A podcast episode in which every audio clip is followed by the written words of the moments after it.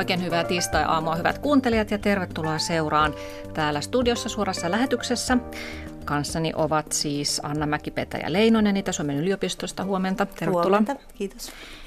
Ja dosentti ja neurologian erikoislääkäri Kati Juva. Huomenta. Huomenta, huomenta.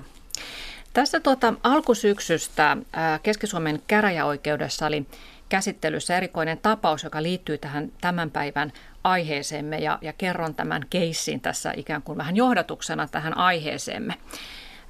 Tapaus oli siis sellainen, että iäkäs muistisairaudesta kärsinyt nainen oli kuollut ja hänen jättämästään testamentista kiistelivät vanhuksen kummilapset sekä kansanrahmattuseura.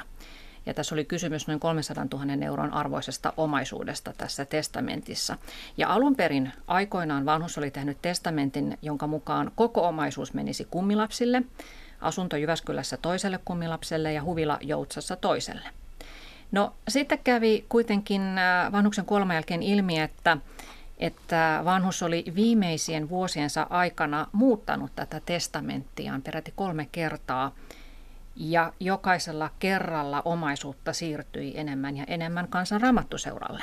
Ja kävi myös ilmi, että tätä uskonnollista yhteisöä lähellä ollut saarnaaja oli vierailut vanhuksen luona tiiviisti.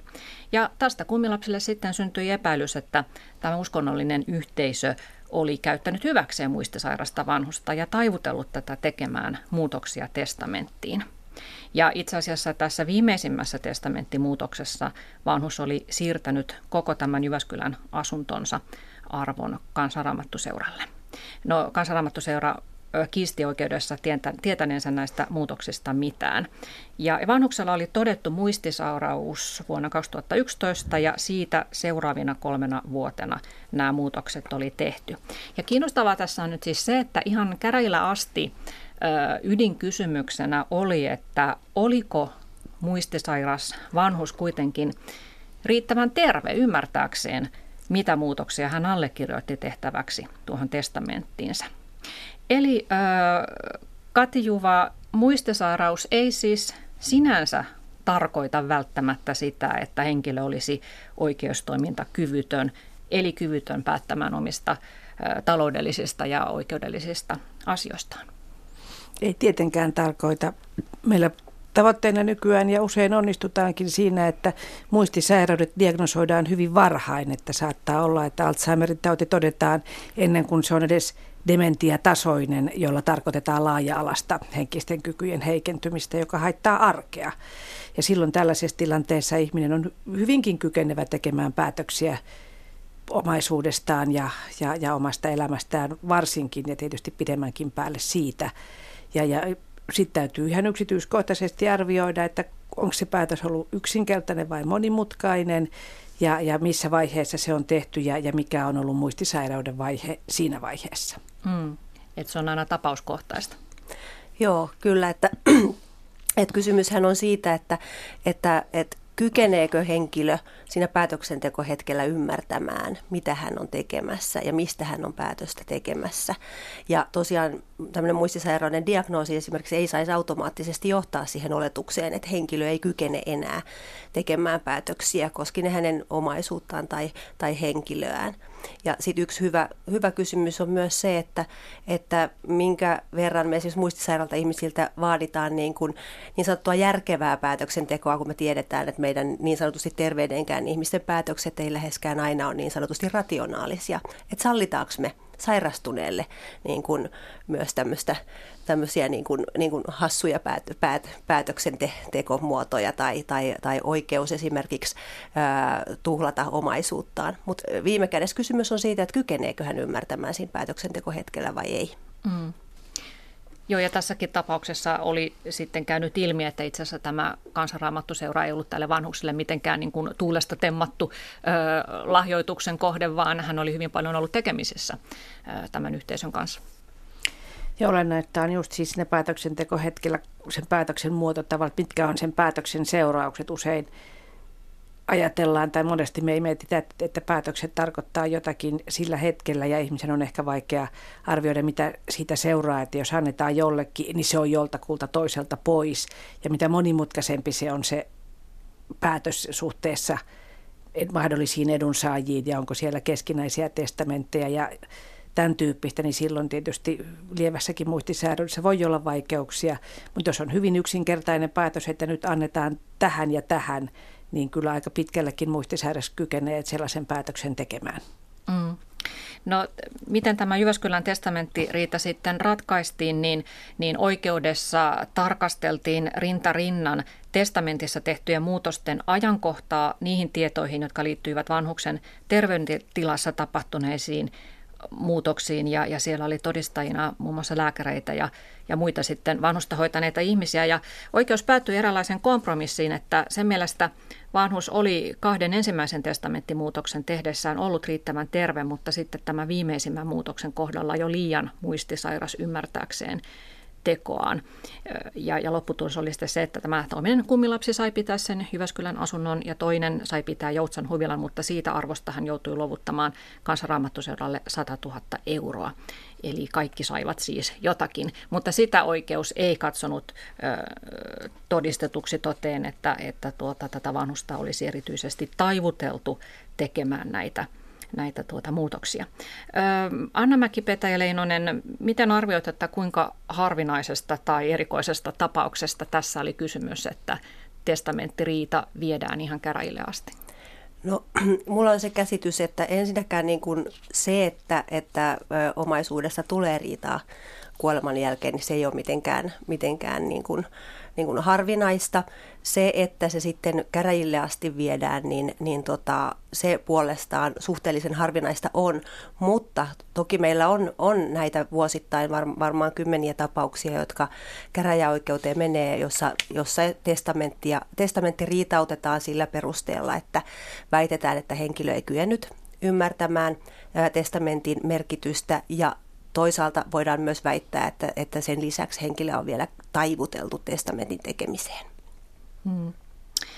Öö, joo, ja siis toki ongelma on se, että näyttökynnys on aika vaikea tästä jälkikäteen sitten, että mikä on milloinkin ollut sitten terveydentila öö, vanhuksella. Niin ketkä, ketkä on oikeudessa luotettavia todistajia tästä vanhuksen, öö, kun arvioidaan sitä mennyttä öö, terveydentilaa? Että lääkärit varmaan kyllä, mutta että kysytäänkö myös ö, omaisilta tai esimerkiksi kotihoitajilta, jotka on saattaneet nähdä sitä vanhusta huomattavasti useammin kuin hoitava lääkäri? Siis kyllä yleensä varmaan on näin, että, että hoitava lääkäri, jos hän lähellä sen testamentin tekemisen ajankohtaa on tutkinut ja, ja tavannut tämän potilaan, niin, niin on, on, on yleensä luotettava ja, ja tärkeimpiä todistajia sit siinä tilanteessa. Mutta välillä meillä on toki tilanteita, että siellä ei ole sairauskertomusmerkintöjä ei vuoteen ennen eikä vuoteen jälkeen sen testamentin teon, jolloin silloin joutuu jollain lailla tekemään tämmöistä ekstrapolointiarviota, vetämään niin kuin viivoja ja miettimään, että missä se muistisairaus on silloin voinut olla. Toisinaan sairauskertomusten perusteella voi tehdä näitä arvioita, joskus se on äärimmäisen vaikeaa. Ja toki oikeus sitten voi ja mielellään käyttääkin sitten kotihoitajia ja omaisia – tässä, tässä arvioissa, mutta että nekin tietysti aina liittyy siihen, että jos jollakin on omaisilla sitten omia tavallaan etuja ajettavana, niin, niin se luotettavuus tietysti on aina vähän erilaista. Ja, mutta että kyllä kotihoitajat voi olla hyvinkin tärkeitä tässä tilanteessa, jos on pitkään seurannut tätä ihmistä. Mm joita kyllä vastapuolet varmasti, varmasti kiikuttavat sinne, sinne tuomioistuimeen sitten ne omat, omat puolustajansa, että ovat ne sitten niin kuin omaisia tai, tai hoitajia ja, ja monesti lääkäreitä niin kuin molemmilla puolilla. Ja, mutta kyllä nämä, tietysti lääke, lääketieteellinen asiantuntijuus on tärkeää näissä tapauksissa, joissa kysymys on niin kuin henkilön psyykkisestä kyvystä ymmärtää, ymmärtää oikeustoimen merkitys, niin, niin kyllä, kyllä silloin niin kuin asiantuntijalääkäreiden lausunnot on aika ratkaisevassa roolissa. Mm, kyllä. Kati Uva, sinä olet siis neurologian erikoislääkäri, muistilääkäri noin kansanomaisemmin sanottuna, niin, niin tuota, kerroit, että aika useinkin itse asiassa esimerkiksi asianajajat pyytävät sinulta arviota esimerkiksi juuri testamenttiriidassa tai muissa tällaisissa epäselvissä tapauksissa, niin tuota, kerro vähän, että minkälaisia tapauksia sinä työn, työsi puitteissa joudut arvioimaan? Joo, mä oon siis todella aika monta vuotta tehnyt näitä ja perehtynyt tähän oikeustoimikelpoisuuteen, jonkun verran kirjoitellutkin siitä ja tavallaan ehkä Puskaradio on levittänyt asianajajien keskuuteen, että mä aina silloin tällöin saan yksityisesti yhteydenottoja, että ne ei ole mun virkatyön puitteissa, vaan mä teen niitä yksityisesti, että saan sitten käsiini testamentin ja sitten saan sairauskertomuksia niin paljon kuin niitä sitten on ja yritän sitten asiantuntijana tehdä arvioita, että onko testamentin teko hetkellä ymmärtänyt ja minkä tasoinen se testamentti on. Et hyvin monenlaisia tapauksia on, että osassa on todella vaikea sanoa, että joudun itsekin sanomaan, että voi olla, että on ymmärtänyt ja voi olla, että ei ole ymmärtänyt, että ihan joka kerta en pysty ottamaan kantaa. Muutaman kerran on hyvinkin selkeitä tilanteita, että siellä on ollut vaikeasti muistisäädös ja on, on, on paperi, josta tulee sellainen niin monimutkaisesti muotoiltu, että henkilö ei missään tapauksessa ole ymmärtänyt siihen liittyviä syytinkejä tai keskinäisiä testamentteja. Ja on mulla ollut sellainenkin tapaus, jossa henkilö oli verkkopankissa tai maanmittauslaitoksen verkkosivuilla lahjoittanut kaukaiselle sukulaiselleen maaomaisuutta – ja, ja hänellä oli niin kuin hyvin vähän sitä ennen todettu neuropsykologisissa testeissä sen tyyppistä hahmotushäiriötä, että hän ei missään tapauksessa ole kyennyt hiirellä klikkailemaan yhtään mitään, jolloin ainakin tässä tilanteessa se kaupan mitätöinti on hyvin todennäköistä. Mm. Ja sitten, että tämähän se on myös mahdollista ja jopa suositeltavaa monissa tapauksissa, että pyydetään se lääkärin lausunto testamenttia tehdessä. Eli, eli tällaisissa tapauksissa, jossa esimerkiksi muistisairauden diagnoosi on saatu riittävän varhaisessa vaiheessa, tiedetään, että siellä on se sairaus, mutta arvioidaan, että henkilö kykenee vielä ymmärtämään, ymmärtämään asian merkityksen tekemään pätevällä tavalla ehkä testamentin, niin kannattaa ehkä pyytää sitten lääkärin lausunto siihen siinä testamentin teko, teon yhteydessä, jolloin sitten jos sitä, sitä testamenttia lähdetään riitauttamaan tai syntyy myöhemmin epäilys kyvystä tehdä pätevä testamentti, niin on sitten se lääkärin lausunto mm. siellä olemassa, jossa lääkäri on todennut, että hänen käsityksensä mukaan tämä henkilö on kyennyt ymmärtämään testamentin tekemisen merkityksen testamenttia tehdessään. Mm. Et se, on, se on myös näissä, näissä muistisairauden diagnoosin saamisen jälkeen ja sellaisissa tapauksissa, joissa on syytä epäillä, että saattaa olla niin, että testamenttia tullaan myöhemmin riitauttamaan, niin, niin voi olla tarpeen pyytää lääkärin lausuntoja testamenttia tehdessä. Aivan näitä mä oon myös sitten omille potilailleni tehnyt ja se on musta hyvin viisasta, että usein silloin kun muistisairaus diagnosoidaan, niin mä siinä aika alkuvaiheessa kehotankin, että kannattaa laittaa juridiset asiat kuntoon, että jos haluaa tehdä testamenttia, niin nyt on tavallaan viime hetki tehdä sitä ja puhunut sitten edunvalvontavaltuutuksesta ja erilaisista valtakirjoista, mitä siihen liittyy, mutta että se on hyvin järkevä ajatus tehdä se viimeistään siinä vaiheessa, jos tulee muistisairauden diagnoosi, mutta mikä, että jopa aikaisemminkin. Mm, se on oikein hyvä neuvo.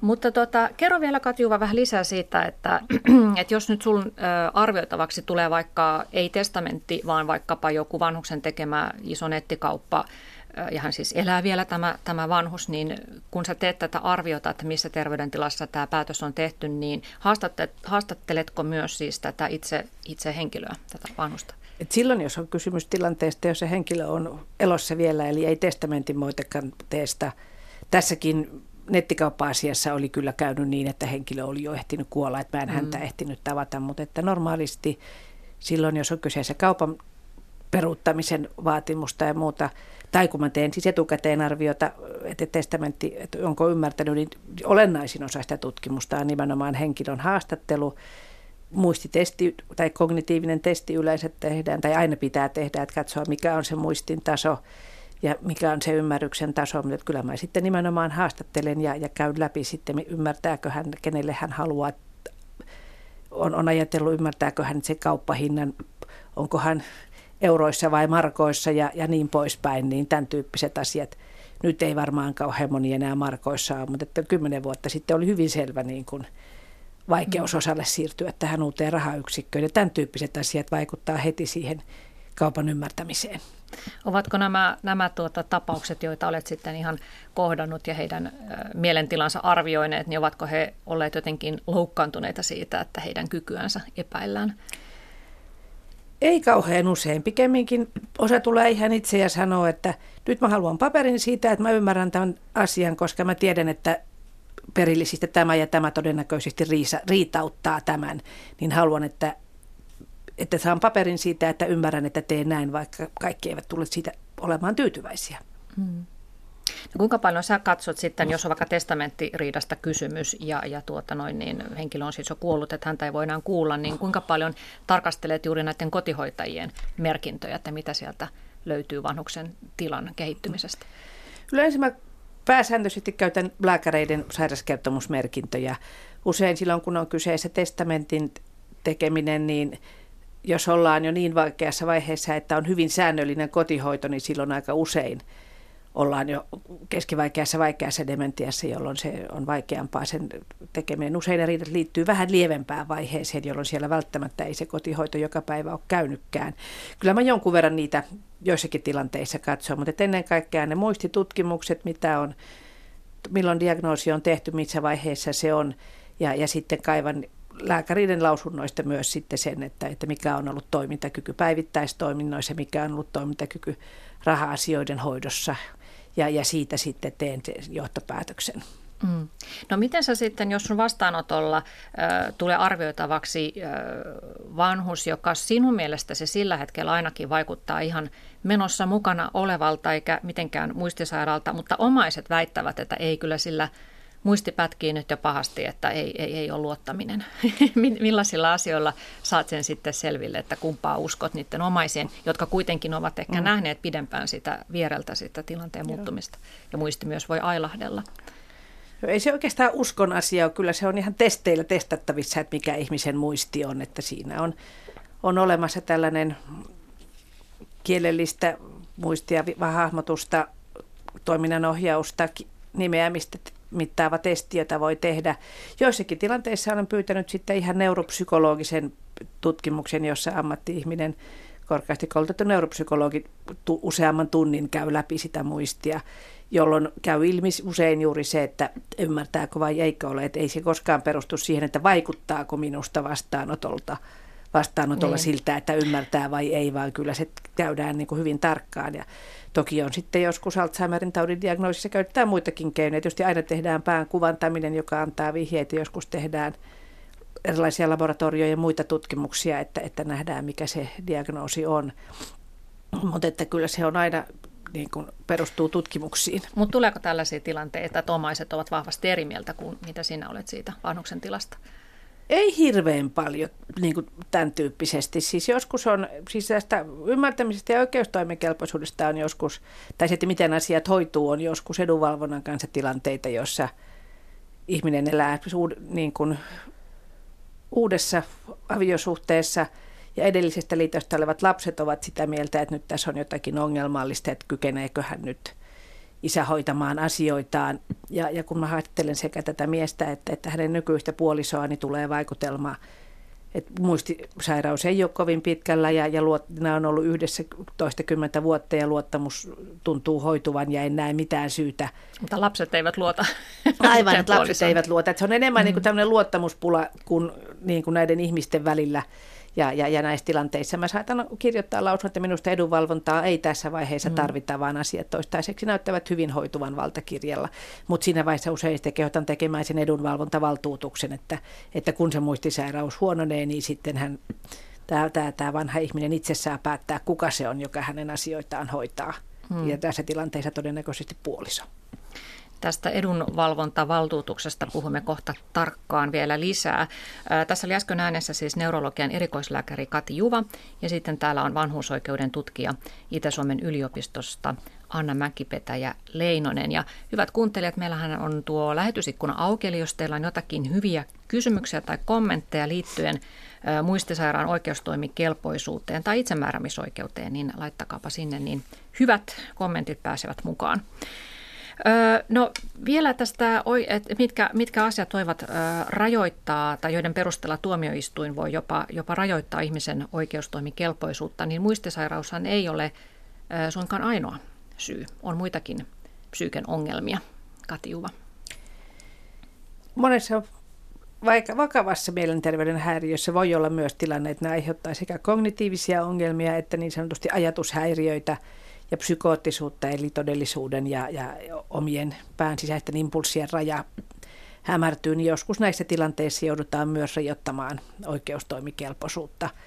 Ja, ja silloin, jos on hyvin vakava esimerkiksi kaksisuuntainen mielialahäiriö, jossa tulee usein näitä maanisia jaksoja, jolloin ihmisen niin kuin, toiminta on liian vauhdikasta ja hän saattaa tehdä hyvin voimakkaat niin kauppoja, jotka eivät ole millään lailla järkeviä tai ostaa asioita yli varallisuutensa. Niin esimerkiksi tällaisissa tilanteissa voidaan juuri rajoittaa, rajoittaa tätä taloudellista toimeliaisuutta. Mm. Ja sitten on myös erilaisia harhaluuloisuushäiriöitä. Ne on varmaan aika vaikeita arvioida, että koska on mistäkin harhaluulosta kysymys ja onko se ylipäätään harhaluulo. Joo, siis harhaluuloisuushäiriössä joskus se voi olla hyvin laaja-alasta, joka haittaa niin kuin joka päivästä arkea, kun tuntuu, että niin kuin ovista ja ikkunoista tulee kaikkea kamalaa ja kaasua ja mitä milloinkin. Ja joskus harhaluuloisuushäiriö voi olla hyvin rajoitettu ja kapea, että ihminen on täysin toimiva kykyinen, saattaa pystyä tekemään töitä, mutta hänellä on sitten kapea-alainen ajatus jostakin salaliitosta tai jostakin mafiasta tai joistakin avaruusolennoista ja, ja silloin pitää tarkkaan arvioida, että haittaako tämä kuvitelma, tämä harhaluuloisuudeksi meidän muiden arvioima asia hänen normaalia arkeaan ja esimerkiksi raha-asioiden hoitoaan ja ei välttämättä haittaa. Mutta se liittyy aika paljon sitten, kun mietitään sekä testamentin moitekannetta että näitä kauppojen tekemistä, niin juuri se, että onko sen harhaluuloisuuden sisältö vaikuttanut siihen, mitä tämä siihen oikeustoimeen, minkä tämä ihminen on tehnyt. Samalla lailla vähän, vähän tietysti kuin syyntakeellisuus rikoksissa, että, että se arvioidaan aina suhteessa siihen tilanteeseen. Mm. No entäpä sitten, jos ö, ihminen tai vanhus on alkoholisti ja, ja tiedetään, että hän, hän tuota, päivät pääksytysten ryyppää ja, ja sitten omaiset saavat tietää, että hän on tehnyt jonkun jättimäisen tai merkittävän omaisuuden siirron tai, tai jotain muuta vastaavaa ja epäilevät, että hän on tehnyt sen päihtyneenä, niin tuota, onko se syy alkaa tutkia sitä, että pitäisikö kauppa purkaa? Siis on se järkevä syy lähteä tutkimaan sitä asiaa, mutta että jos henkilö sitten selvinpäin – on riittävän skarppi, niin humalapäissään tehtyjä tyhmyyksiä ei pysty peruuttamaan. Sama asia kuin tuolla rikoksissa ja, ja, ja tässä syntakeellisuudessa, että, että, että päihtyneenä oleminen ei ole lieventävä asianhaara. Ja, mutta että toki erittäin voimakas alkoholin käyttö vuosikymmeniä niin tekee toki myös aivovaurioita ja kyllä osalla sitten voidaan myös todeta sitten selvinpäin tutkimuksissa, että, että siellä on selvästi käsityskyvyn heikentymistä ja silloin voidaan miettiä tätä asiaa. Tässä tulee vahvasti ongelmaksi se, että näitä kunnon neuropsykologisia tutkimuksia ei, ei oikein ole syytä tehdä alkoholistille mutta kuin parin kuukauden raittiin jakson jälkeen, ja jos ei tämä onnistu, niin se tutkiminen on ihan mahdotonta. Mm.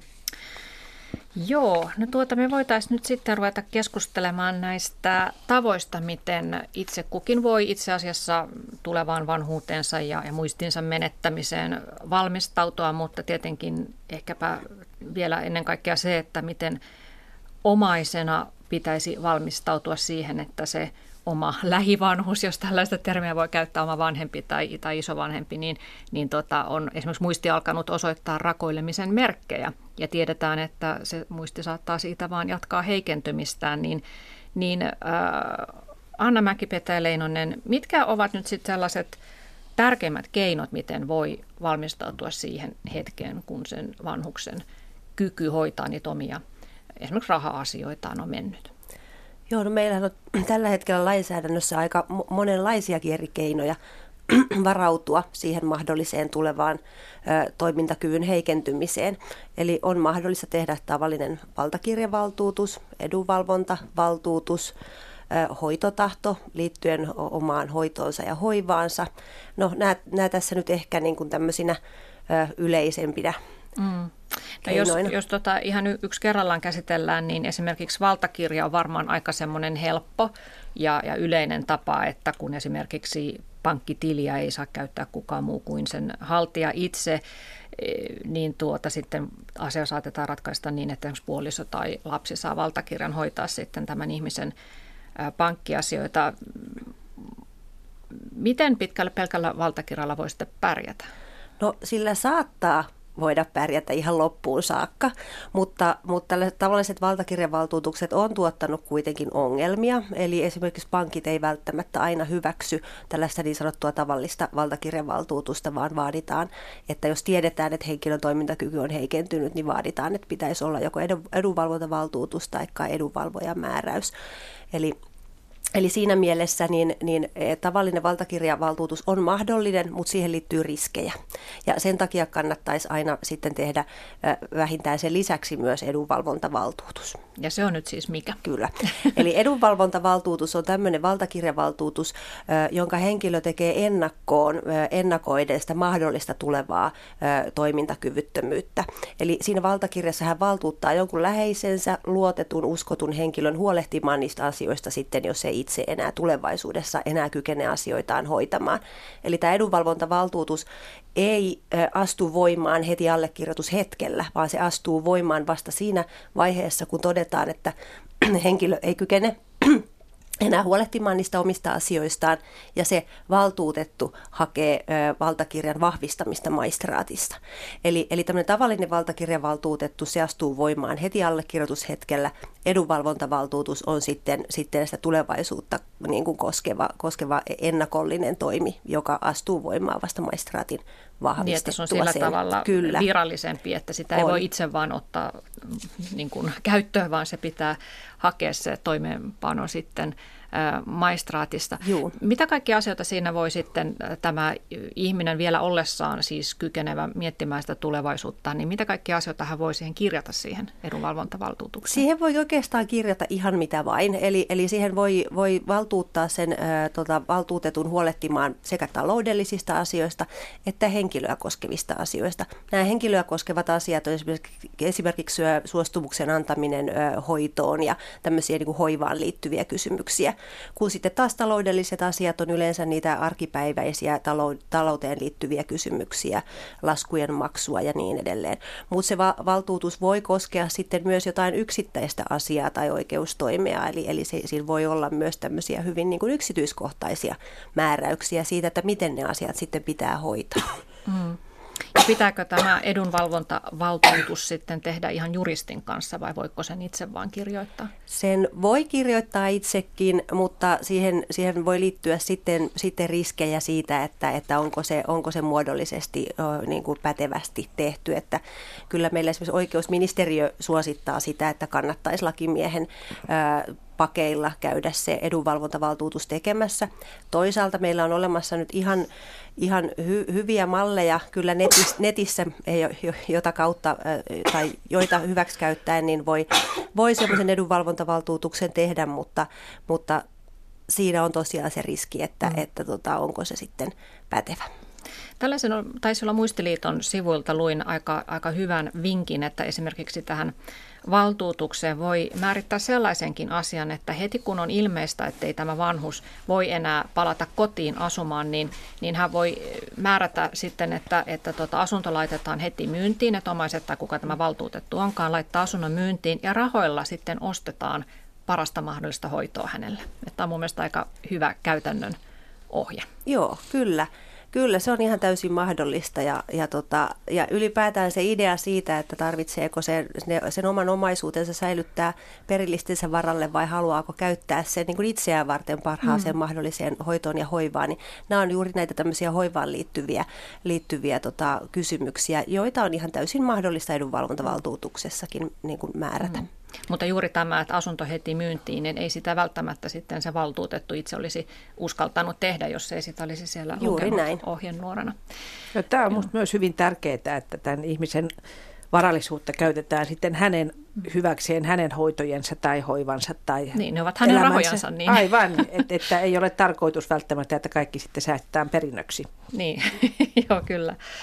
Tuota, no sitten vielä se täytyy tietysti muistaa, että, että mitä, mitä näitä keinoja nyt onkaan, valtakirja ja edunvalvontavaltuutus, niin periaattehan on tietysti se, että aina pitäisi kuitenkin ensisijaisesti kunnioittaa sen ihmisen itsemäärisoikeutta, että aina niissä asioissa, kun henkilö itse on kykenevä päättämään, niin hän myös sen saa sitten tehdä. Mutta tässä, tässä onkin sitten varmaan se vaikeus omaisilla, että mistä he tietävät, että, että onko nyt puhuuko nyt vanhus, jota se muistisairaus ei juuri tällä hetkellä hallitse, vai, vai puhuuko nyt sitten muistisairas vanhus? Että mitä, mitä Katiuva sinä sanoisit omaisille, että millaisista asioista he voivat ikään kuin saada osviittaa siitä, että onko vanhus nyt juuri tässä päätöksessä itse kykenevä vai pitäisikö jonkun tehdä hänen puolestaan joku muu ratkaisu? Ei muistisairaan mieliala yleensä tai mielipide yleensä vaihtele voimakkaasti päivästä tai kuukaudesta toiseen. Että kyllä ne on yleensä kuitenkin johdonmukaisia. Että, että niin kuin lakitekteissäkin toki puhutaan, että pitää olla vakaa tahto, niin kyllä muistisairaankin tahto voi olla vakaa, että hän pitkään niin useana päivänä puhuu samasta asiasta. Et toki silloin, jos tulee vaikutelma, että siinä on joku harhaluuloisuusasia vaikuttamassa, että niin kuin haluaa katkoa välit johonkin ihmiseen tai sulkea jonkun pois testamentissa siksi, että epäilee, että hän on, tämä tytär on Venäjän mafian palveluksessa tai jotain tämän tyyppistä, niin, niin silloin voi tietysti herätä selvä epäily, että tämä nyt ei ole järkevää mm. ja, ja, ja tähän ei pidä mennä mukaan. Mutta muuten se yleensä se tahto ei tapahdu niin, että se niinku muuttuu päivästä toiseen, että tänään tuolla ja tänään toiselle ja, ja, ja nyt tälle hyvän tekeväisyysjärjestölle ja ei sittenkään. Ei muistisairaus yleensä niin kuin näin monimutkaisia mm. sanoa, mutta sitten enemmän niin kuin se on sitten se pitkän tähtäimen ajatus, että ymmärtääkö vielä ja joskus se harhaluuloisuus voi sotkea. Lähetysikkunassa Sade kirjoittaa, että omaisen on syytä valpastua, kun vanhuksen puheessa on kiertoilmaisu, ilma, ilmaisuja, kysymyksiin tulee lyhyitä vastauksia tai vanhus lyö unohdukset leikiksi, eli ihminen pystyy pitkään salaamaan muistiongelmansa läheisiltään. Vai pystyykö sinun mielestäsi Katjuva? Kyllä se on joskus ihan mahdollista. Usein on isompi ongelma saattaa olla niin, että omaiset tietää ihan hyvin, että siellä on muistisairaus, mutta henkilö itse ei suostu tutkimuksiin tai on sitä mieltä, että hänellä itsellään ei ole mitään ja minä en lähde mihinkään ja älkää yrittäkökään. Mm. Ja, ja tämä on iso, isompi ongelma ehkä kuin, kuin, kuin se, että omaiset ei todella huomaisi sitä. Ja se on toki myös aika kiusallista sitten esimerkiksi lapsille ottaa esille sen, että hei, että pystyykö vielä hoitaa sun asioita. Mm. Se on joskus hyvinkin hankala tilanne ja, ja, ja siinä sitten on hyvin erilaisia dynamiikkoja eri perheissä ja, ja suvuissa, mutta että toki se olisi syytä ottaa jossakin vaiheessa esille. Mm. Mutta on paljon vanhoja ihmisiä, jotka itse kieltävät jyrkästi, että heidän muistissaan tai älyllisissä toiminnoissa ei ole mitään hämminkiä. Niin, ja saattavat jopa suuttua sitten tällaisesta tämän asian esille ottamisesta. Anna Mäkipetä Leinonen, mitä sitten, sanoko laki jotain sen suhteen, että jos on kysymysmarkka vaikka yksinäisestä vanhuksesta, jota omaiset eivät ole tarkkailemassa, ja hän menee vaikka pankkiin tai, tai terveyskeskukseen tai, tai mihin tahansa, ja sitten tämä viranhaltija huomaa, että tämä ei todellakaan ole enää nyt tässä päivässä ja on tekemässä jotenkin järjettömiltä vaikuttavia asioita, niin onko viranhaltijan ihan siis lakisääteinen velvollisuus ilmoittaa siitä, että tämä henkilö ehkä tarvitsisi nyt edunvalvontaa? Joo, siis meillä holhoustoimilaissahan on ihan sitä koskeva säännös, että, että on oikeus ää, ilmoittaa maistraatille edunvalvonnan tarpeessa ilmeisesti olevasta henkilöstä. Onko ihan, myös ihan, velvollisuus? Ää, no meillä sitten taas siellä sosiaalihuollon asiakaslain puolella on, on, on semmoinen säännös, että jos, jos esimerkiksi sosiaalilautakunnan tietoon tulee tällainen tapaus, niin silloin siitä tavalla oikeudesta muuttuu, se muuttuukin velvollisuudeksi. Että esimerkiksi lautakunnan on silloin, silloin velvollista tämä ilmoitus tehdä, mutta tavallaan, että ketään mitään yksittäistä niin kuin, niin kuin, vaikka sosiaali- ja terveydenhuollon ammattihenkilöä tämmöinen velvollisuus ei sinällään koske, vaikka se, se voi toki olla ammattieettinen velvollisuus, mutta ei, ei lain, lai, laissa oleva velvollisuus, mutta oikeus siihen on ja, ja, ja hy, hy, hyvä, hyvä säännös siinä mielessä, että silloin on joku, joku taho, joka voi siihen tilanteeseen puuttua ja pyytää, että maistraatti sitten selvittää sen asian, jos, mm. jos katsotaan, että henkilö ei kykene huolehtimaan enää asioistaan. Eli siis myöskään pankilla ei ole, pankkivirkailijallakin on vain oikeus, mutta ei velvollisuus ilmoittaa, Joo. että jos hän epäilee, että hänen iäkäs asiakkaansa ei oikein enää hahmota niitä raha-asioita. Joo, kyllä, näin Joo. se on. Ja sitten toisaalta on myös ollut näitä tilanteita, jossa tota, ö, olen kuullut niin useammastakin tapauksesta, jossa, jossa tota, omainen on katsonut, että hän on ihan hyvin hoitanut esimerkiksi äitinsä tai isänsä asioita. Äiti tai isä on ollut niin kuin hoitokodissa hoidettavana ja sieltä hoitokodin puolelta on sitten, sitten tota, äh, tämä ilmoitus tehty maistraatille, jolloin maistraatti on lähtenyt selvittämään asiaa. Äh, tämmöinen ilmoitus, siis kannattaa aina niin kuin miettiä sitä tilannetta tai harkita, että onko tämmöisen ilmoituksen tekeminen nyt todella tarpeen. Että jos katsotaan, että siellä on omaisia, jotka pystyvät huolehtimaan taloudellisista asioista, niin silloinhan edunvalvojaa esimerkiksi ei välttämättä tarvitse ollenkaan määrätä. Mutta jos toisaalta katsotaan, että, että on tämmöinen vaikka yksinäinen vanhus, joka ei kykene enää huolehtimaan asioistaan, tai on selkeästi nähtävillä, että siellä on niin epäilys siitä, että häntä käytetään taloudellisesti hyväksi, on hänellä niitä omaisia tai ei, niin silloin, silloin olisi todella hyvä, että, että sitten ulkopuolinen taho, oli se vaikka sosiaali- ja terveydenhuollon ammattihenkilö, niin sitten sen ilmoituksen edunvalvonnan tarpeesta tekee. Mm. Tuossa kun otin nuo pankit esille, niin julkisuudessahan on ollut näitä tapauksia, että on herännyt epäilys, että, että pankit suorastaan käyttävät hyväkseen vanhuksia, jotka eivät välttämättä ymmärrä, mitä ovat tekemässä. Esimerkiksi sijoitusneuvojat ovat, ovat saaneet iäkkään ihmisen tekemään melkoisia omaisuuden myyntipäätöksiä, jotka eivät sitten ole jälkikäteen tarkasteltuna olleet ollenkaan edullisia. Mutta tämä tietysti on ongelma myös muille kuin muistisairaille, että, että tota, jos henkilö uskoo auktoriteetteihin ja helposti sitten uskoo siihen, mitä sijoitusneuvoja sanoo mutta se on asia, asia erikseen. Vielä tuota lähetysikkunasta muutama kommentti. Kivijalka yrittäjä nimimerkki kirjoittaa, että tilinkäyttöoikeus kannattaa antaa läheiselleen tai luotettavalle henkilölle vielä järjissä ja muistavana ollessaan. Se helpottaa asiointia vakavissa sairastapauksissa, jolloin henkilö ei esimerkiksi pysty enää kirjoittamaan itse ja sen voi tehdä pankissa. Tämä on varmaan nyt sama asia kuin mitä puhuttiin tuosta valtakirjasta, että se on tietysti hyvä, mutta se pidemmän päälle voi sitten aiheuttaa ongelmia, koska valtakirjassa ei välttämättä ole määritelty tarkkaan, mitä kaikkia asioita saattaa jatkossa tulla eteen käsiteltäväksi. No sitten nimimerkki OI kirjoittaa, että mielenterveyskuntoutujilta riistetään oikeustoimikelpoisuus usein aika heppoisin tuntuisin perustein, lähes automaattiselta vaikuttaa. Tuohon osaa vähän huonosti kommentoida. Mä en mielenterveys psyketsillä puolella sillä lailla työskentelee, että en, en tiedä kuinka helposti sitä mm. tapahtuu, mutta että toivotaan, että, että, että, että siinä kuultaisiin myös, myös kuntoutujaa itseään, mutta en osaa kommentoida. Joo.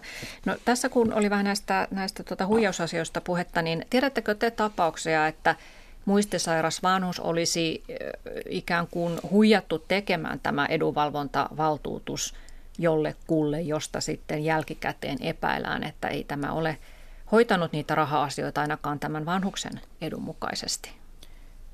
Tällaista ei ole mun, mulle, mulle ainakaan tullut, tullut esiin ja kyllä se edunvalvontavaltuutus ainakin omien potilaiden kanssa, niin kyllä me yleensä käydään sitä läpi sit vastaanotolla ja mm. maistraattihan, jos on muistisairausdiagnoosi, niin toivoo lääkärin lausunnon jo siitä tilanteesta, että onko ymmärtääkö tehdä edunvalvontavaltuutuksen. Niin, siinä vaiheessa kun se tehdään, niin kannattaa olla lääkärillä Aivan. mukana. Joo. Ja silloin tietysti, ja silloin aina haastattelee myös tätä sairastunutta yksin, mutta ei mulla ainakaan tullut eteen tilannetta, että se tuntuisi oudolta se henkilö, jolle se valtuutus on annettu. Mm. Joo. Tietysti toi lääkärilausunnon pyytäminen sillä hetkellä, kun se valtuutus tehdään, on myös sen takia tärkeää, että että, tota, että sitten kun se jossain vaiheessa otetaan varsinaisesti käyttöön, niin sittenhän saattaa tulla esimerkiksi lasten kesken riitaa siitä, mm. että oliko se äiti tai isä oikeasti niin kuin terve tehdessään tämän valtuutuksen, että jos vaikka kistellään siitä, että kuka nyt sitten sai sen valtuutuksen itsellensä. Öö, joo, no entä sitten tilanne, että tämmöllä, tällaista edunvalvontavaltuutusta ei olla ajoissa tehty – ja, ja tilanne on mennyt siihen pisteeseen, että vanhus ei enää pysty itse hoitamaan mitään pankkiasioita tai muitakaan tärkeitä asioita. Tai hän on yksinäinen, hänellä ei ole lähiomaisia tai hän on laitoksessa ja ei ole omaisia ja, ja siellä huomataan, että, että nyt omaisuuden hoito on retuperällä, niin mikä vaihtoehto silloin on sitten kyseessä? Joo, eli, eli näissä tapauksissa tulee sitten, sitten kysymykseen edunvalvojan määrääminen holhoustoimilain nojalla. Eli, eli nyt on syytä pitää mielessä se, että, että tässä on niin kysymyksessä kaksi eri oikeudellista instituutioa. Eli on tämä edunvalvontavaltuutus, joka on se valtakirja, jonka se henkilö on itse vielä te, niin kuin riittävän terveenä ollessaan allekirjoittanut. Sitten meillä on tämä holhoustoimilain mukainen edunvalvonta, joka tarkoittaa sitä, että, että siihen ö, joko yleinen edunvalvoja, eli niin sanottu virkaholhooja, tai sitten joku tämän henkilön läheinen määrätään edunvalvojana huolehtimaan hänen, hänen asioistaan asioistaan. Ja tämä edunvalvojan määrääminen holhoustoimilain nojalla on sitten se viimesijainen keino, keino eli, eli sitä tavallaan niin kuin tulisi pyrkiä välttämään, jos, jos on edunvalvontavaltuutus tai asiat saadaan muulla tavoin hoidettua. Mm. Mutta toki joissakin tapauksissa edunvalvojan määrääminen on sitten, sitten välttämätöntä ja silloin se määrätään. Kyllä, se on toki sitten raskaampi prosessi kuin tuo, tuo valtuutuksen tekeminen, että siinä pitää sitten tämän edunvalvojan tehdä, tehdä tuonne maistraattiin säännöllisesti tiliä siitä, että miten Kyllä. tämän henkilön asioita on hoidettu ja, ja, ja omaisuusluetteloissa on muuta. Mutta onko sitten sellainen mahdollista, että, että tuo edunvalvontatehtävä määrätään jollekulle, joka ei sitä itse asiassa haluaisi ottaa vastaan? Ei, se ei ole, se ei ole mahdollista. Että kyllä, että se, on, se on joko virka, virkaholhoja tai yleinen edunvalvoja, jotka tietysti virkansa puolesta huolehtii näitä asioita, mutta sitten jos se on joku läheinen, niin kyllä se suostumus pyydetään. Joo. Mulla oli tässä nimittäin muutama viikko sitten oli puhetta alkoholistien aikuisista lapsista ja täällä oli vieraana Ani Kellomäki, joka oli kirjoittanut sitä kirjan ja siinä kirjassa moni äh, valitteli sitä, että on lähes tulkoon vasten tahtoaan joutunut alkoholistiisensa tai äitinsä edunvalvojaksi ilmeisesti, koska muitakaan ei ole ollut ja heitä on sitten ärsyttänyt se, että he joutuvat pitämään huolta ihmisestä, joka ei ole koskaan heistä pitänyt aikoinaan huolta, mm. että on tämmöinen, niin kuin, tai ei, ei koe, että se olisi niin kuin hänen tehtävänsä, mutta että on sitten kuitenkin näin hänelle se tehtävä annettu, että Okei, eli heillä on semmoinen kokemus, että heitä niin, on niin mutta että ehkä ollut sitten, että he ovat sitten tavallaan velvollisuudesta suostuneet sen ottamaan, Kyllä. vaikka eivät oikeasti olisi halunneetkaan. Joo, ja sitten on, on, olen kuullut näissäkin tapauksista, joissa niin läheinen on lähtenyt ö, omaisensa edunvalvojaksi tietämättä tavallaan, että mitä velvollisuuksia se edunvalvojana toimiminen tuo tullessaan. Eli on tullutkin sitten, sitten yllätyksenä niin kuin esimerkiksi vuositilivelvollisuus ja tällaiset asiat ja, ja se, että pitää aika, aika tarkastikin joskus – pitää kirjaa niistä tuloista ja menoista ja tilikauden tapahtumista. Ja, ja mm. se on tavallaan semmoinen asia, mikä täytyisi tehdä myös sille tulevalle edunvalvojalle hyvin selväksi siinä, niin. että, että mitä velvollisuuksia niin, siinä kerro, on. Kerro tuota noin, niin Anna mäki ja Leinonen Itä-Suomen yliopistosta vanhusoikeuden tutkija olet, niin tuota, tarkemmin tästä, että mitä edunvalvojalta siis vaaditaan, millaista kirjanpitoa, mihin valvottava varoja saa käyttää, mitä kaikkea hänen nyt pitää tehdä, että kuinka raskasta työstä siinä on kysymys? No, kyllä siinä siis pitää niin kuin niistä, niistä laskut kun maksetaan, niin pitää pitää semmoista niin kuin riittävän, ri, riittävän niin kuin tarkkaa kirjaa ja niitä kuitteja mun käsittääkseni säilyttää, säilyttää myös, myös niistä sen asio, asioiden niin kuin, ö, hoidosta. Ja sitten sit vuosittain on, on yleensä tehtävä sitten se vuositili vuositili maistraatille. Maistraatti sen perusteella selvittää, että onko edunvalvoja toiminut päämiehen etujen mukaisesti. Eli päämiehen etujen mukaisesti sitä päämiehen omaisuutta saa sitten, sitten käyttää. Mä ottaisin tähän nyt vielä vertailukohdaksi tämän edunvalvontavaltuutuksen ja sanoisin siitä, että, että siinä siis tosiaan se lähtökohta on se, että tällaista vuositilivelvollisuutta maistraatille ei ole, ellei siinä valtakirjassa tämä valtuuttaja nimenomaisesti ole halunnut, että esimerkiksi kerran vuodessa tai kerran kahdessa vuodessa tämmöinen vuositili annetaan. Että se on myös valtaki, valtakirjassa mahdollista tämmöinen niin kuin valvonta saada aikaiseksi. Mm. Mutta joka tapauksessa siis, tuota, että jos ihan tuomioistuin määrää edunvalvojaksi jonkun henkilön, niin hänen täytyy olla sitten valmis pitämään sitä kirjaa menoista ja tuloista vuosittain tehdä tilityksen näistä talousasioiden hoitamisesta ja, ja myös sitten vanhuksen kuoltua, niin pitää muistaa että se päätöstili, että Kyllä. Siinä on kuitenkin aika paljon sitä vastuuta. No tuossa sanoit, että edunvalvojen pitää tietenkin hoitaa sitä omaisuutta tämän valvottavan edun mukaisesti. Voiko hän esimerkiksi päättää, että hei, että nyt tällä ihmisellä on vaikkapa sijoitusasunto, että myydäänpä se nyt, kun näyttää markkinat hyvältä ja, ja sitten saattaakin – käydä eh, ilmi, että se ei ollut järkevä, järkevä myynti. Että voiko hän siis myydä sitä? No nämä asunnot esimerkiksi on siellä joukko semmoisia oikeustoimia, johon tarvitaan maistraatin lupa. Ja asunnon myyminen on yksi semmoinen ja esimerkiksi kiinteistön myyminen toinen. Että et, et, et tavallaan ihan mitä tahansa se edunvalvoja ei voi niin kuin lähteä, lähteä niin kuin, niin kuin omatoimisesti tekemään. Ja sitten sit, sit on myös niin kuin, tällaisia oikeustoimia, johon olisi suotavaa, että ehkä, ehkä kysyttäisiin myös sitten, sitten omaisia ja läheisiä mielipidettä, että meillä on joitakin eduskunnan oikeusasiamiehen ratkaisuja siitä, että, että, tota, että olisiko edunvalvojan tullut, tullut esimerkiksi kuunnella lapsia siitä, että, että mitä sille omaisuudelle olisi, olisi voitu tehdä. Mutta että, että, että, niin kuin, että ihan, ihan mitä tahansa se edunvalvoja ei voi ryhtyä tekemään. Sitten toinen kysymys on myös vielä se, että, että meillä on niin paljon pohdittu sitä ja, ja, ja on, on näitä, näitä myös esimerkiksi eduskunnan oikeusasiamiehen ratkaisuja siitä, että minkä verran sitten ää, tällaiselle, tällaiselle eh, henkilölle, jolle on määrätty edunvalvoja, eli minkä verran tämä henkilö saa itsenäisesti vielä tehdä päätöksiä ja minkä verran häntä tulee kuulla ää, päätöksiä te- tehtäessä. Eli lakihan lähtisi siitä, että pääsääntöisesti ää, päämiestä tulee kuulla, mutta että meillä on vähän sitä ongelmatiikkaa siinä, että et, et minkä verran sitten lopulta edunvalvoja tekee ne päätökset ja minkä verran sillä päämiehellä itse asiassa on sanottava, sanottavaa tai häntä kuullaan niissä omissa asioissaan. No entä jos vanhus lähtökohtaisesti jo vastustaa koko edunvalvontaa joutumista ja hän kaikki mitä tämä edunvalvoja kysyy, että voitaisiko tehdä nyt näin ja näin, niin hän ehdottomasti on eri mieltä. Niin, Jos... siis ensinnäkin se, että ainahan voi vastustaa, ainahan, ainahan sitä tulevaa päämiestä kuullaan silloin, kun edunvalvoja ollaan määräämässä ja, ja on, on oikeus vastustaa, mutta jos todetaan, että siitä huolimatta tämä henkilö on edunvalvonnan tarpeessa, niin silloin se edunvalvoja määrätään. Mm.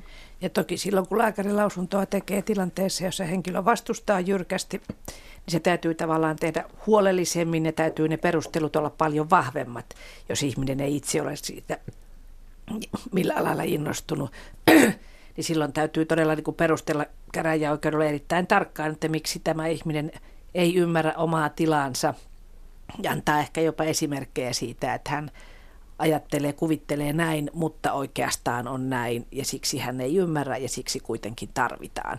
Mm. No, me ollaan puhuttu tässä nyt paljon niin raha-asioista, mutta puhutaan vielä lopussa vanhuksen hoitoon liittyvistä asioista ja, ja siihen, että miten tämä edunvalvonta liittyy siihen, että jos esimerkiksi vanhus asuu yksin kotona ja selvästikään ei siellä enää pärjää yksin, vaan olisi aika siirtää hänet laitokseen – ja edunvalvoja on siis sitä mieltä, että nyt, nyt laitokseen, mutta vanhus itse vastustelee viimeisen asti. Niin onko siis edunvalvojalla, jos hänellä on tämmöinen laajennettu valtuutus hoitaa ei pelkästään rahasioita, vaan myös henkilöä koskevia asioita, niin voiko hän sitten jyrätä sen vanhuksen mielipiteen ja todella nyt sijoittaa hänet sitten laitoshoitoon? No sijoittaminenhan osittain ei ole edunvalvojan asia, vaan tietysti myös kaupunki tai kunta sitten tekee prosessin, jossa arvioidaan, että onko henkilö niin sanotusti ympärivuorokautisen hoidon tarpeessa tai täyttääkö hän ne kriteerit, että kaupunki tai kunta antaa ympärivuorokautisen hoidon paikan. Ja, ja sitten vasta kun jos tällainen päätös on olemassa, niin vasta sen jälkeen sitten ruvetaan miettimään, että miten tämä ihminen mahdollisesti saadaan sinne. Ja kyllä tiedän, itse olen myös Helsingin kaupungilla luottamushenkilönä, niin tiedän, että on tilanteita, joissa ihminen on erittäin jyrkästi laitokseen päätymistä vastaan. On vaikeuksia jokapäiväisissä asioissa, kotihoito käy, mutta siitä huolimatta hygienian tai jonkun kanssa on ongelma. Että kaikki on oikeastaan sitä mieltä, että ihmisen elämä ei ole kauhean kunnossa siellä kotona ja että hän ehdottomasti täyttää niin sanotusti kriteerit ympärivuorokautiseen hoitoon, mutta hänen niin kuin, psyykkinen vastustuksensa ja hänen niin kuin, psyykkinen rakenteensa ja, ja tilanteensa on sellainen, että jos hänet sieltä väkisin vietäisi jonnekin, se todennäköisesti alentaisi hänen elämänlaatua niin paljon enemmän kuin se, että siellä on välillä niitä pissavahinkoja ja, ja se syöminen on vähän siijosoo. Et joskus jopa tehdään niin, että ihmisen annetaan ja, ja mä näen, että se on tietysti mielessä oikein, koska se on kyllä tälle ihmiselle todennäköisesti tässä tilanteessa on hänen elämänlaadulleen se huonostikin pärjääminen siinä kotonaan, joka on hänelle todella tärkeää, niin toimii paremmin. Ja sitten jos tulee joku kaatuminen tai joku syy, että hän päätyy sairaalaan, niin tuskin sitten toki enää kotiutuu. Mm. Mutta että häntä ei poliisivoimin tai ambulanssimiesten voimin sieltä lähdetä laitokseen viemään. Niin, että eh, olo siellä sairaalassa tai laitoksessa voisi olla kyllä hygienisempää, mutta ei välttämättä sitten henkisesti parempaa. Niin ja se, sitten tämä oli Katilta mielestäni hyvä esimerkki, mutta sitten toisaalta on kuullut myös niistä esimerkkeistä, joissa niin kuin vanhuksen itsemääräämisoikeutta kunnioitetaan jopa liikaa, jotta hankalaan tilanteeseen ei tarvitsisi puuttua ja siinä tavallaan tulee kysymys siitä, että, että kuinka pitkälle me sitä itsemääräämisoikeutta kunnioitetaan ja mistä toisaalta tulee sitten se heitteille, mm. heitteille jättö kysymykseen, että, että jos selkeästi ei siellä kotonaan pärjää. Mm. Öö, tämmöinen kysymys vielä tuli mieleen tästä edunvalvojan tehtävästä, että onko se niin sanotusti vapaaehtoistyö vai, vai voiko siitä pyytää palkkiota? Tai maksetaanko siitä palkkio? Maksetaan siitä pal- palkkio, siis, joka tota, perustuu siihen tehtävän laatuun ja laajuuteen ja sitten myös, myös siihen päämiehen varallisuuteen. Mm. No vielä ihan tässä lopussa puhuttiin tästä, tästä hoitoon viemisestä ja, ja sanoitkin Anna Mäkipetä ja Leinonen tuossa alussa, että yksi keino varautua siihen ö, tulevaan vanhuuteen on tehdä hoitotahto ajoissa, kun on vielä kaikissa sielu- ja ruumiin voimissa, niin ö, mitä kaikkea hoitotahto voi sisältää ja entä sitten, jos se on jotenkin ristiriidassa edunvalvojan ajatusten kanssa? Joo, Tuota, no, hoitotahto voi ensinnäkin pitää, siis se voi olla tämmöinen, tai meillä perinteisesti hoitotahdolla ymmärretään niin tahdonilmaisua kuolemaa edeltävästä loppuajan hoidosta.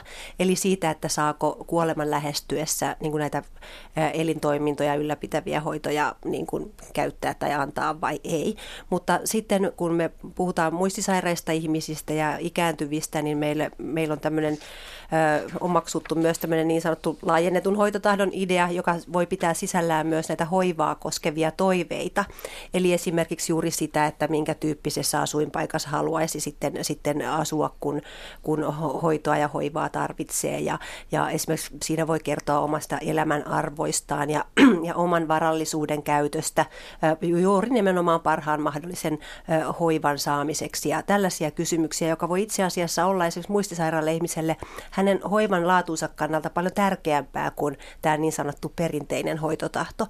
Ja meillähän nyt esimerkiksi Muistiliitolla on olemassa tämmöinen hoitotahtolomake, jossa on nämä molemmat puolet otettu huomioon. No, mutta entä sitten, jos vanhus on määrännyt hoitotahdossa, että hän haluaa sitten aina käydä tietyllä kampaajalla tai juoda tiettyä viiniä tai iltaisin konjakkeita ja niin edelleen. Siis sellaisia toiveita, jotka ovat äh, hyviä ja inhimillisiä, mutta hoitopaikka ei niitä pysty toteuttamaan. Mm. Totta kai ne on suhteellisia, että ei, ei voida edellyttää, että, että kaikki ne toteutetaan.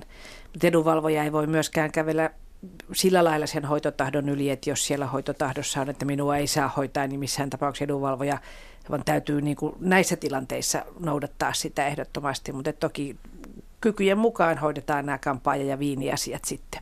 Ja toki juuri näin, että jos sillä henkilöllä varallisuutta kampaajalla käymiseen on, niin edunvalvoja ei voi mielestäni myöskään niin kuin sitten kieltää sitä, sitä sillä perusteella, että hänen mielestä se olisi mm. turhaa, kun se on kuitenkin sen henkilön oma tahto. Mm. Kyllä, eli siinäkin mielessä edunvalvojan tehtävä on hyvin vastuullinen, että hänen pitää sitten Kyllä. tukea tarkkaan, että mitä siellä hoitotahdossa on. Kuinka paljon sä Katiuva teet näitä teetkö yhdessä asiakkaiden kanssa? Mä en niihin näitä? yleensä osallistu, että kyllä ihmiset tekee niitä perheensä kanssa ja mä joskus otan niihin, kysyvät multa, mutta hyvin vähän on joutunut hoitotahtoihin sotkeutumaan. Eli hoitotahto ja valtakirja, edunvalvontavaltuutus ja sitten viime kädessä edunvalvonta käräjäoikeudesta haettuna, niin ne ovat näitä keinoja, joilla sitten vanhuksen asioita voi hoitaa siinä vaiheessa, kun hänen muistinsa on liiaksi heikentynyt. Tämä oli tämänpäiväinen keskustelu. Kiitoksia Kati Juva ja Annemäki Petäjä Leinonen, että olitte vieraana täällä. Ja kiitos hyvät kuuntelijat. Pitäkää itsestänne ja omaisistanne huolta.